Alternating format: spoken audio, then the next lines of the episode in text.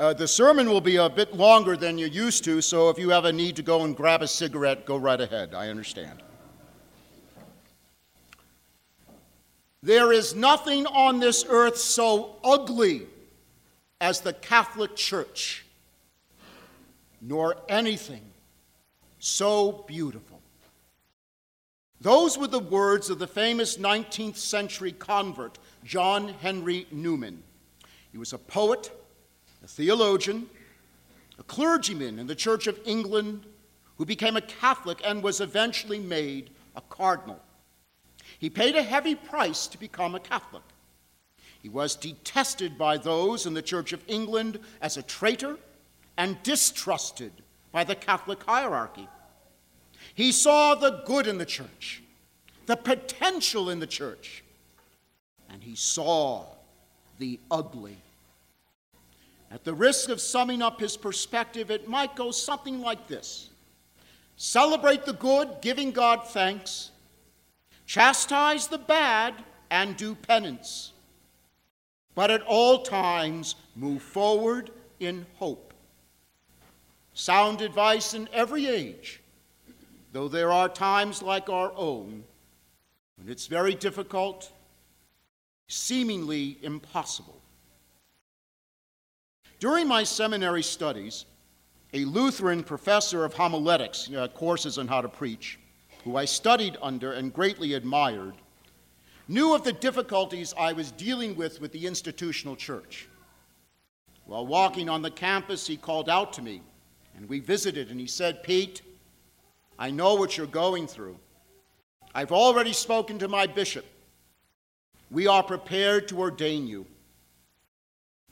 You will never be ordained in the Catholic Church. They won't accept you. You are too outspoken. He knew that in some ways, at least, my Protestant roots were still deep. And I was tempted. You would have been the easy way out of all the ugliness I was going through. It would have allowed me to minister and to preach. It would have allowed me to marry and have a family and not grow old alone. He did a brave thing, and I thanked him, but declined.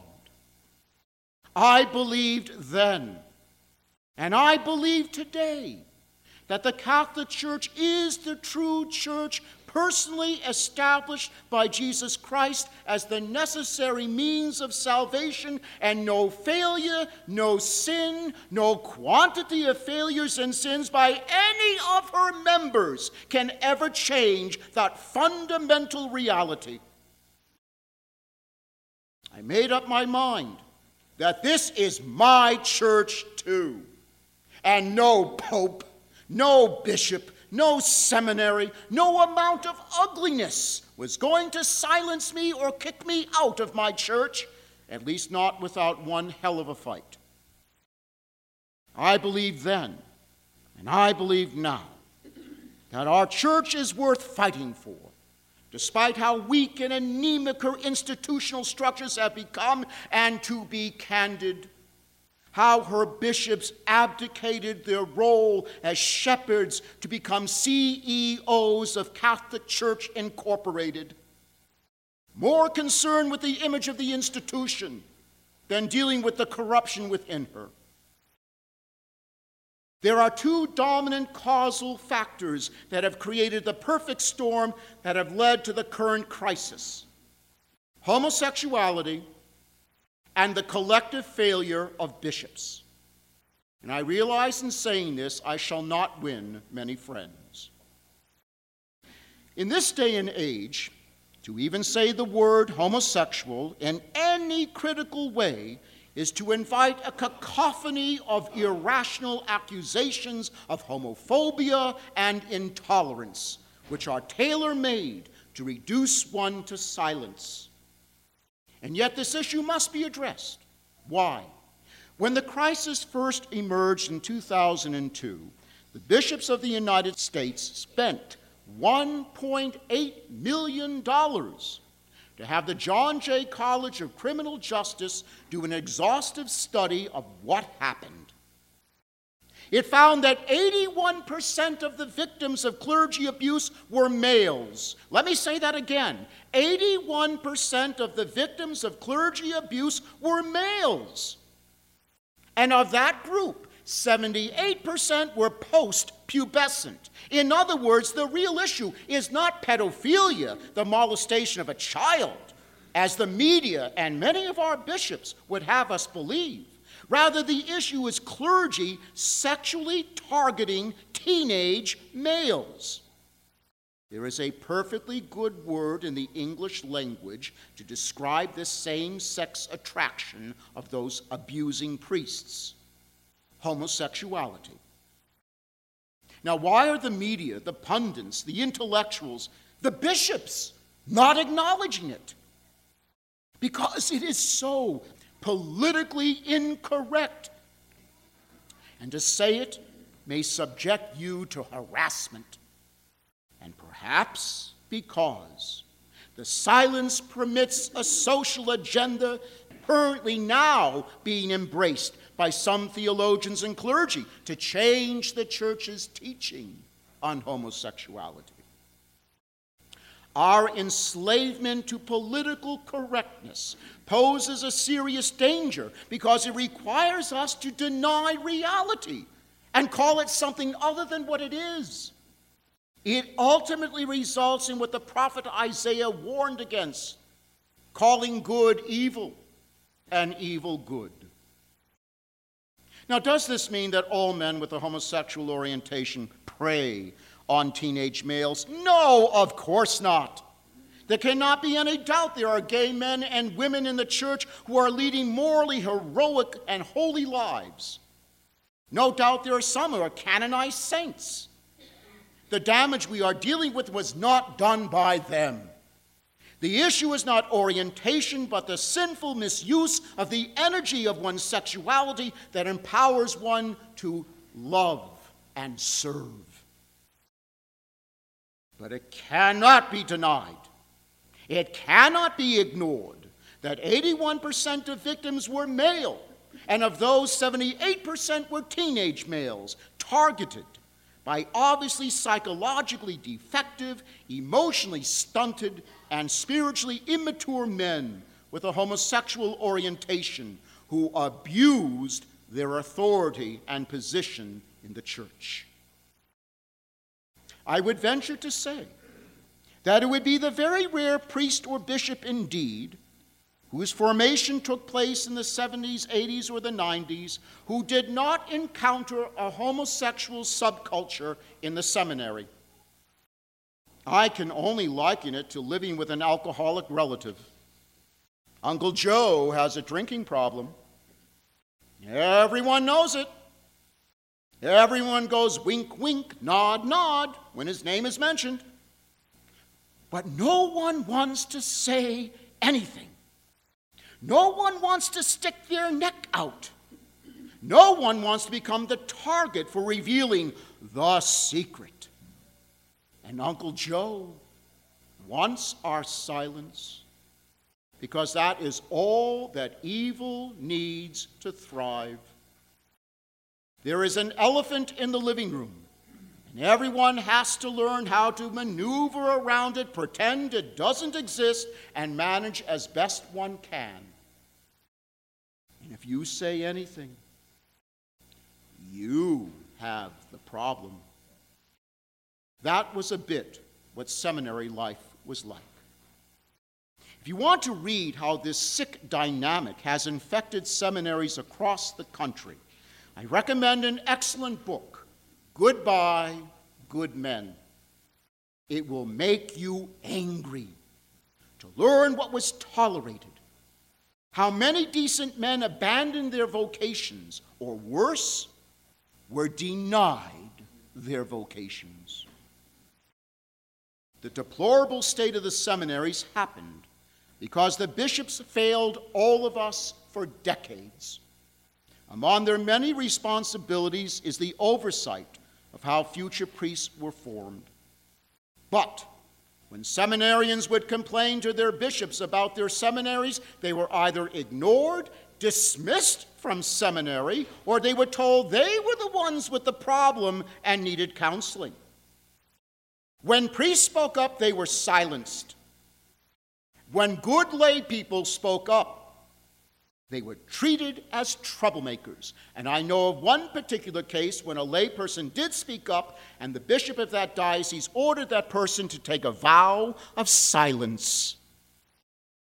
No joke. The elephant in the living room just got bigger, doing what elephants do, creating havoc. There are bishops who insist that they knew nothing about the homosexual subculture in the seminaries? It's possible if they were in a coma. When I was in the seminary, an investigative committee led by Bishop Marshall of Burlington, Vermont, and then Monsignor Donald Wuerl, the current Cardinal Archbishop of Washington, D.C., met with students who volunteered to share their experiences. I was one of them. I took another student in with me who was pretty much my polar opposite. We met with Bishop Marshall. At no time did I meet with or speak to Monsignor Wuerl. I expressed my concerns about questionable elements of the seminary formation program, and I addressed concerns about the tolerance for homosexual acting out and gave examples. Bishop Marshall asked my fellow student if these were true being an honest man, he said that they were. Bishop Marshall said these were very serious. He may need to get back to me. And I said the church will pay dearly if something is not done. And he did not like that one bit. I know other students shared similar observations.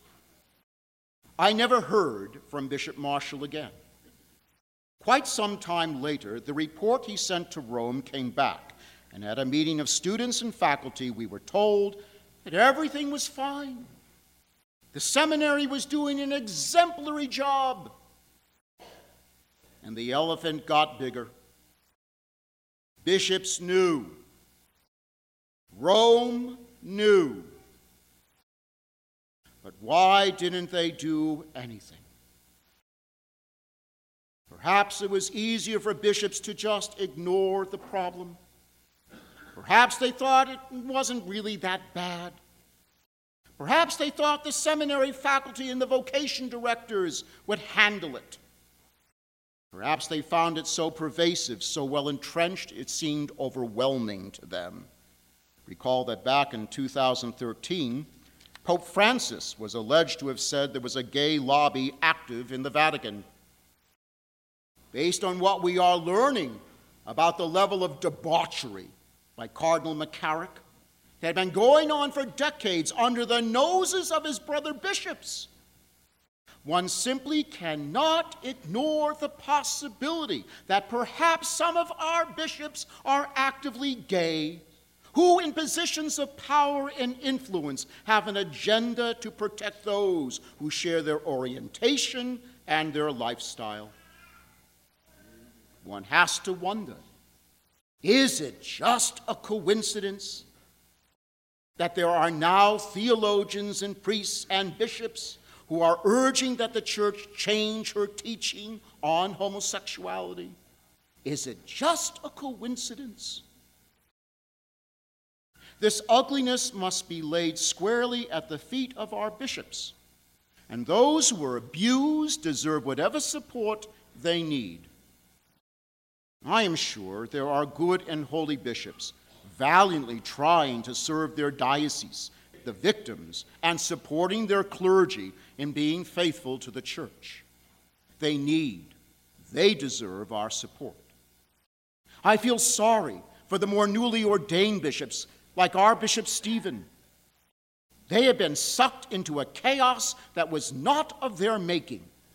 Still, as a body, the bishops have failed us all. Is the situation hopeless? Is the ugliness of the church just too much? Should we throw up our hands and walk away, leaving a sign on the church door, last one out, turn out the lights? No. Why? The beauty of the church is that she does not belong to the Pope. She does not belong to bishops or priests or theologians or to seminary faculties. She doesn't belong to you or to me. The beauty of the church is that she belongs to Jesus Christ. And only in Him, with Him, and through Him, we are given the power to hope. Only in Him, and with Him, and through Him, there is redemption and healing and the energy to move forward. And because we are graced to be members of his body, there are things that parishioners and their parish priests can do. We are far from helpless. And I shall discuss those things next weekend, assuming I've not been exiled to a monastery in Siberia.